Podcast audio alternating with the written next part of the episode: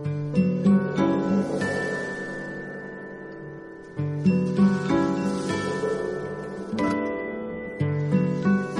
nombre es Alejandro Larre y de Colastine Libros. Soy Salvador Viedma de Colastine Libros en Mendoza 2620 en Belgrano.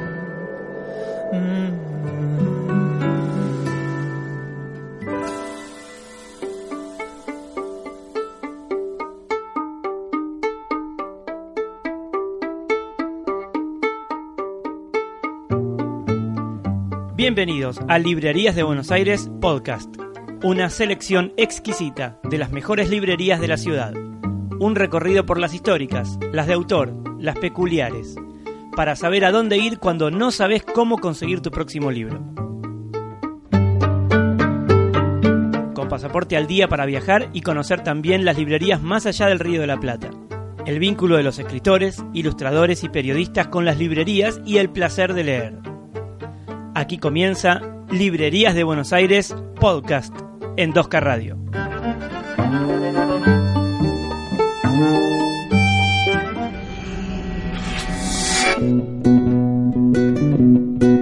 Bienvenidos a Librerías de Buenos Aires Podcast. Soy Lucía Parravicini y hoy hablamos con Salvador Viedma y Alejandro Larre, que el año pasado abrieron Colastine Libros. Son dos grandes amigos que también están unidos por sus profesiones. Son periodistas y escritores. Y se animaron a tener su propia librería en el barrio de Belgrano. Ahora, ¿de dónde sale el nombre de Colastiné? ¿Es una región de la provincia de Santa Fe? ¿Es un río que a su vez da al Paraná? ¿Es una tribu de indios de la zona? ¿O también puede ser por Juan José Saer, que vivió un corto periodo en Colastiné? Pero mejor que lo expliquen ellos.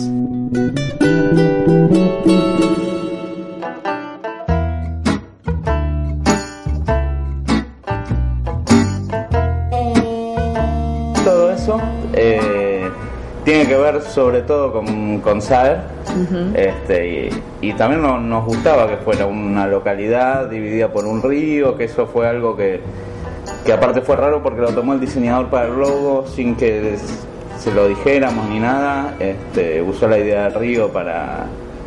a ver, Colastiné está dividido en Colastiné Norte y Colastiné Sur por el río Colastiné. En, Eh, este, en Santa Fe. provincia de Santa Fe. Sí, y que sea también una referencia al origen también era algo que, que- que está bueno, digamos. Y es una librería que armamos con Alejandro, que somos amigos desde hace 20 años eh, y que ya habíamos hecho en su momento la revista La Mala Palabra, después la revista Mil Mamuts, que nos conocimos en un taller literario eh, y que a los dos nos gusta mucho saber. Eh, también escritor, entonces él o Sí. Sé que es una fra- voy a voy a meterme ahí en una polémica tal vez porque son libreros y también escritores, aunque tal vez la palabra no sé si les gusta tanto. A ver cómo es eso. A ver, eh, para mí siempre es difícil definirme este, o decir soy escritor cuando digo, o sea, eh, si escribo, yo publiqué una novelita, Alejandro, bueno, escribe, este, digo, le ponemos voluntad además, pero estamos aprendiendo. Claro. Pero ¿cuánto tardaron en elegirlo? ¿Fue algo, me imagino, mutuo entre los dos o salió primero de uno, de otro? ¿De cuántas conversaciones hubo ahí para que saliera el nombre? ¿Son de ahí, de esa localidad? No, no, para nada. de- de- no somos de, de- de esa localidad, tampoco. De, de hecho, no conocemos el lugar, pero. También una pregunta difícil de, de responderte con, con cierta lógica, porque salió. Obviamente, tuvimos muchas conversaciones sobre el nombre. eh, no sé, en un momento se impuso, ¿viste? Estas cosas empiezan como un chiste primero, ¿no? ¿Pero quién lo empezó? ¿O, No, no, o- o fue- fue, o una, o fue una reunión con No, varios? fue idea de Salvador. Salió de Salvador, no me acuerdo exactamente cuándo, pero.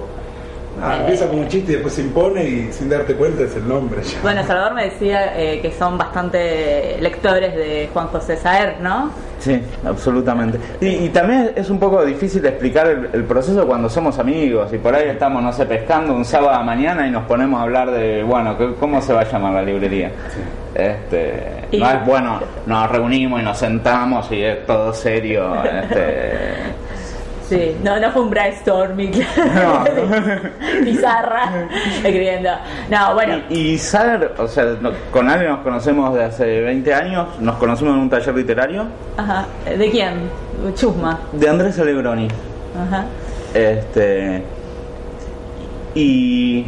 eh, y desde. Bueno, en- era nuestro profesor de secundaria, además, quien nos Ah. daba el taller literario.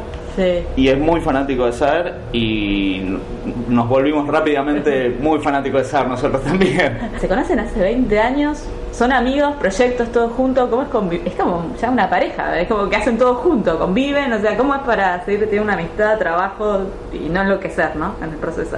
No, no, creo que como en muchos de estos casos nos llevamos muy bien, tenemos muchas ideas en común, también muchas diferencias que vamos resolviendo, a, a veces más amablemente, a veces menos, pero se van resolviendo y, y vuelvo a lo, a lo otro, ¿no? Como hay un- una, una voluntad y unas ganas y, y una amistad, eso ayuda muchísimo, eh, como decía Salvador recién. Eh, son conversaciones de amigos que, que pasan de ser, en cada momento, pasan de ser una conversación de amigos a decisiones sobre, sobre cómo llevar la librería. No sé cuándo sea, se van dando con naturalidad. Y nadie dijo que no enloquezcamos. ¿eh? ¿Cómo fue este pase o la decisión de pasar de, bueno, de la profesión de periodismo a tener también esto de, de una librería y hacerse de cargo de una librería, ¿no? Está ese paso del que hablas, pero me parece que hay otros también, en realidad. Nosotros nos conocemos hace 20 años, más o menos, eh, y hemos hecho varios proyectos juntos, en especial una revista por, por tres o cuatro años. Y, Mi Mamut, ¿ves? Sí, exactamente. Era una revista de, obviamente cuento. dedicada a la literatura, pero cuento latinoamericano, Exactamente, ¿no? sí, sí, sí. Y em, bueno, la librería tiene también un poco de, de sueño para todo el que le gustan los libros, ¿no? Pero nuestro caso fue, por un lado eso, por otro lado creo que juntamos algunos valores que tenemos. Yo me dedico al comercio hace varios años y aporté ese lado. Salvador está en, pasó por distintos eslabones, me parece, de lo que es el, el libro, desde la edición, la corrección, la escritura, bueno, el periodismo mismo. Y creo que conjugamos esas dos cosas eh, y arrancamos con esto. Claro, muy bien. Y es un plus, digamos, eh, haber sido, bueno, periodista, tener la idea del comercio. Cuando alguien se acerca y pide un libro, ¿ustedes cómo lo pueden encarar? ¿Hay alguna diferencia, cree que con otras librerías, que tal vez la persona no, no viene de ese ámbito, ¿no? Eh, a ver, qué difícil. Eh, creo que uno apunta a ser un buen librero, que es algo que estamos aprendiendo. y, y el tema, más que nada, está en, bueno, en cierto conocimiento que, que también estamos aprendiendo del, mundo del libro, pero sobre todo en el trato con la persona. Aunque si alguien entra y te pide un libro y no lo tenés, no decirle, no, está agotado para ver si vendes otro libro, sino este, tratar de conseguírselo, tratar de guiarlo si, si se pueden otras lecturas. Este. ¿Y, y cómo ven al lector promedio en Argentina cuando se acerca acá? Por la breve experiencia, porque hace un mes que abrieron, pero digamos, les gu- preguntan o ya vienen muy decididos a lo que quieren, no sé, ¿cómo es? Mira, creo que es difícil hacer eh, una evaluación con tan poco tiempo, pero algunas señales te puedo, te puedo dar. A ver, estamos eh, a dos cuadras o tres de varias librerías grandes y el público de esas librerías, bueno, va a seguir estando siempre. Me parece que en algún punto podemos buscar otro público hemos recibido muchos comentarios sobre, sobre la necesidad de un trato un poco más personal, eh, un poco más íntimo y, y hemos visto a la gente como muy, muy contenta de estar en un lugar más chiquito y donde todo hable más de, de libros que de, que de venta.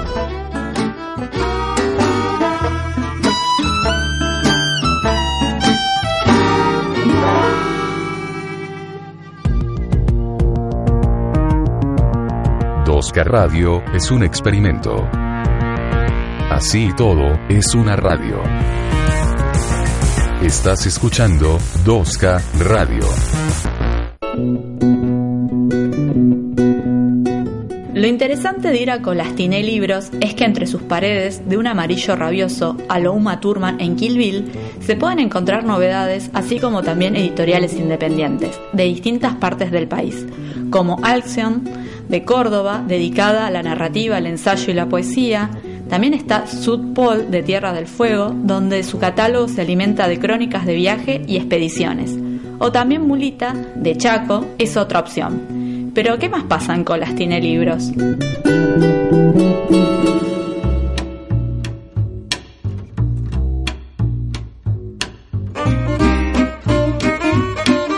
Y también puede ser esto librería también para escritores.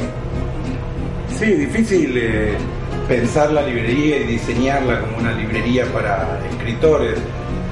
Simplemente vienen por bueno por recorridos que hemos hecho y son amistades y, y también está bueno que algunos eh, escritores, pero no tanto como escritores, sino como buenos lectores que son de muchos años, por alguna cosa por ahí que ponemos en Facebook o por alguna conversación, eh, empiezan a, a descubrir que puede haber algunas cositas que no encuentran en otros lugares y que se vengan a ver cosas distintas, a tomar mate, a charlar y a, y a llevarse libros. Ok. O sea que sí, es una librería para escritores, no lo pensamos así, ni creo que se pueda pensar así y diseñar para eso, pero después se da y es un placer, porque cuando vienen terminas hablando de literatura y compartiendo y recomendándote cosas, esa ida y vuelta del que hablábamos antes y nosotros también somos lectores y todas buenas recomendaciones, un placer. Claro. Y, y así como vienen escritores, vienen también editores. Claro. Este, o digo, gente vinculada al libro que también, o sea, Sí. digo, uno tiene amigos de ese ámbito porque es el ámbito que, que yo por lo menos transito hace más de 10 años. Claro, sí, sí, sí. sí. Eh, bueno, y también pensaba, uno cuando escribe, o la típica te dicen, che, pero ¿qué autores te inspiran? ¿Viste la típica? y a veces dice, "Uy, ¿por qué me están preguntando esto? Y puede haber en librerías lo mismo, puede haber una inspiración en otras librerías que uno haya transitado de acá o del mundo, no sé, de donde sea. O sea, que digan, che, la verdad que acá estaría bueno, que, son realmente inspiradoras. ¿Puede haber algo así de eso? Yo eh, lo que sí te puede inspirar me parece es cosas que sentiste, digamos, ambientes que, viviste en otras librerías y eh, bueno, por lo menos a mí me dan ganas de que de que la gente cuando viene lo disfrute, disfrute el espacio, disfrute la conversación, se sienta se en un espacio que le, resulta bueno íntimo y, feliz. Y eso sí, Eh, ¿Una librería que te haya sentido así feliz? Que quieras comentar cuál. No, digo, eh, yo muy rara vez, siempre lo comento, siempre sale la conversación cuando preguntan por esta librería y qué pasa con las cadenas, que cómo vas a competir con eso. Yo siempre digo, yo tengo un montón de libros de, de toda la vida y yo no recuerdo haber comprado nunca en una, en una cadena. No porque esté en contra, pero después, después la- las propias rutinas se dan de otra manera. Claro. Eh, muy rara vez compré un libro en una cadena. Hay buenos libros, eh, no es que tengan malos precios porque son los mismos, pero las rutinas de, de la vida de, de- de uno se dan de otra manera y cuando encontrás esos espacios, eh, después los disfrutás y los explotás a full, vas, conoces a un librero. eh, Sí. y que pase lo mismo acá, está buenísimo y pasa. Sí. Aún cuando llevamos poquito tiempo ya empezás a ver señales de que hay gente que, que va a volver. Sí. Y lo que me gusta que es distinto, es hacen sorteo de libros, entonces. Así es. Eso como eh, lo van, ¿cómo se da la dinámica?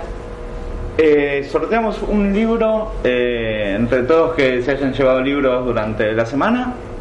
Este, un libro que, que elegimos nosotros. Y ahora Eh, están sorteando es La Hora de los Monos de Federico Falco. Exacto. Como, bueno, un autor relativamente nuevo y no tanto, ¿no? Está ahí en una cosa intermedia. Así que bastante interesante. Así que para el sorteo, es, me imagino una vez al mes, ¿no? Que lo hacen. Sí, No, una por semana. Una vez por semana. Ah. una vez por semana.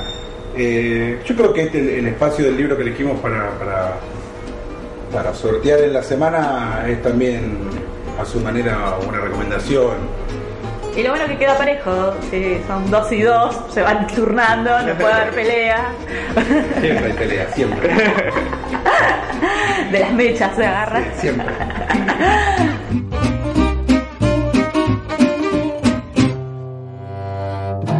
Dato número 1567.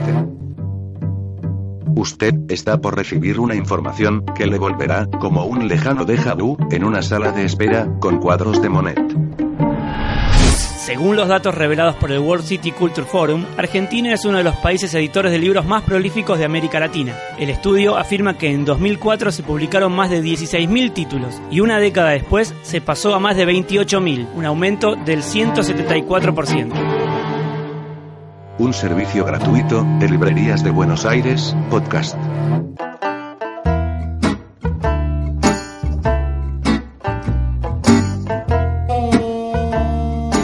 Que ya venía otra vez con la revista?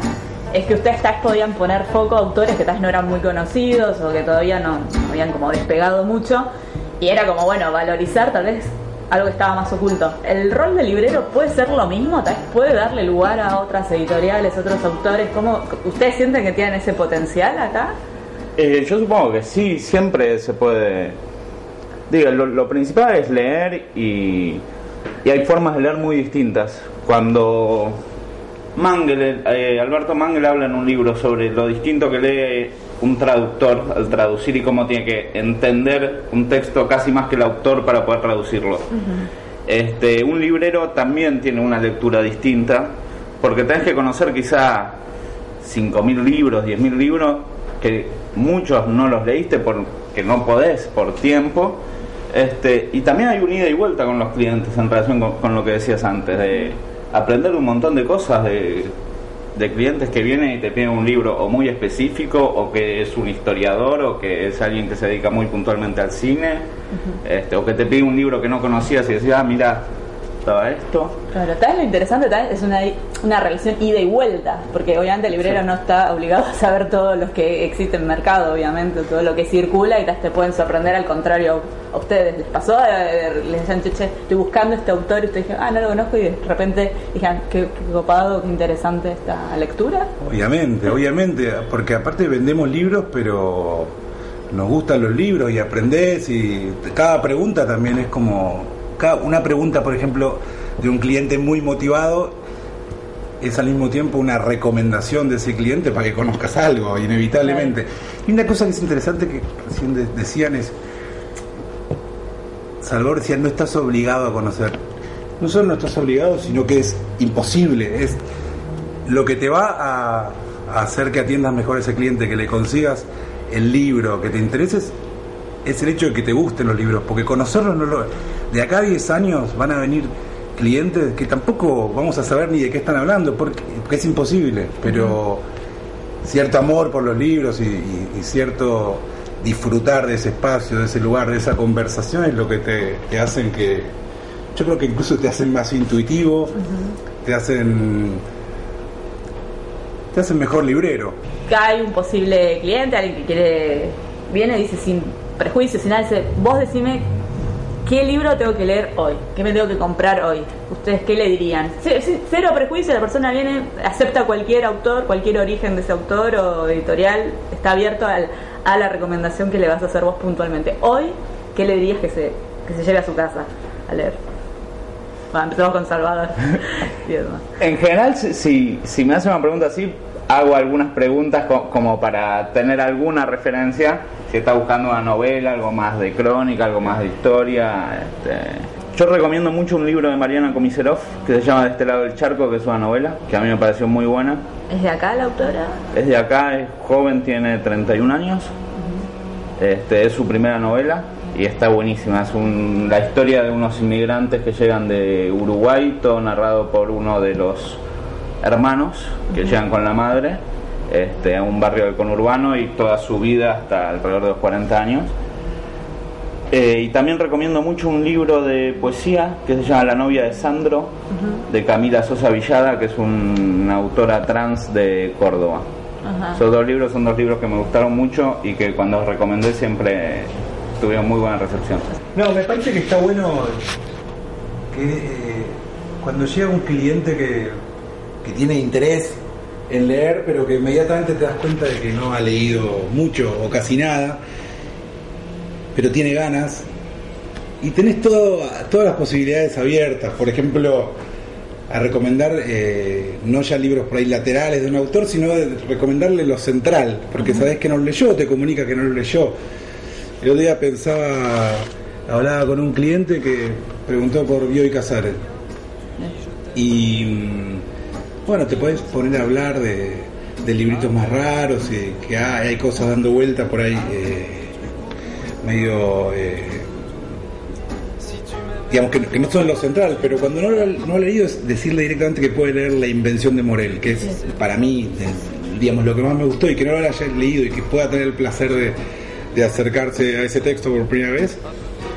Ese tipo de, de clientes también está, está, está bueno porque le, le puedes mostrar eh, cosas que, bueno, por ahí para uno son de hace muchos años y para él pueden ser nuevas todavía. Claro. Está bueno. Bueno, complejidad. bueno, muchas gracias en serio por, por este espacio. Muchas gracias a vos.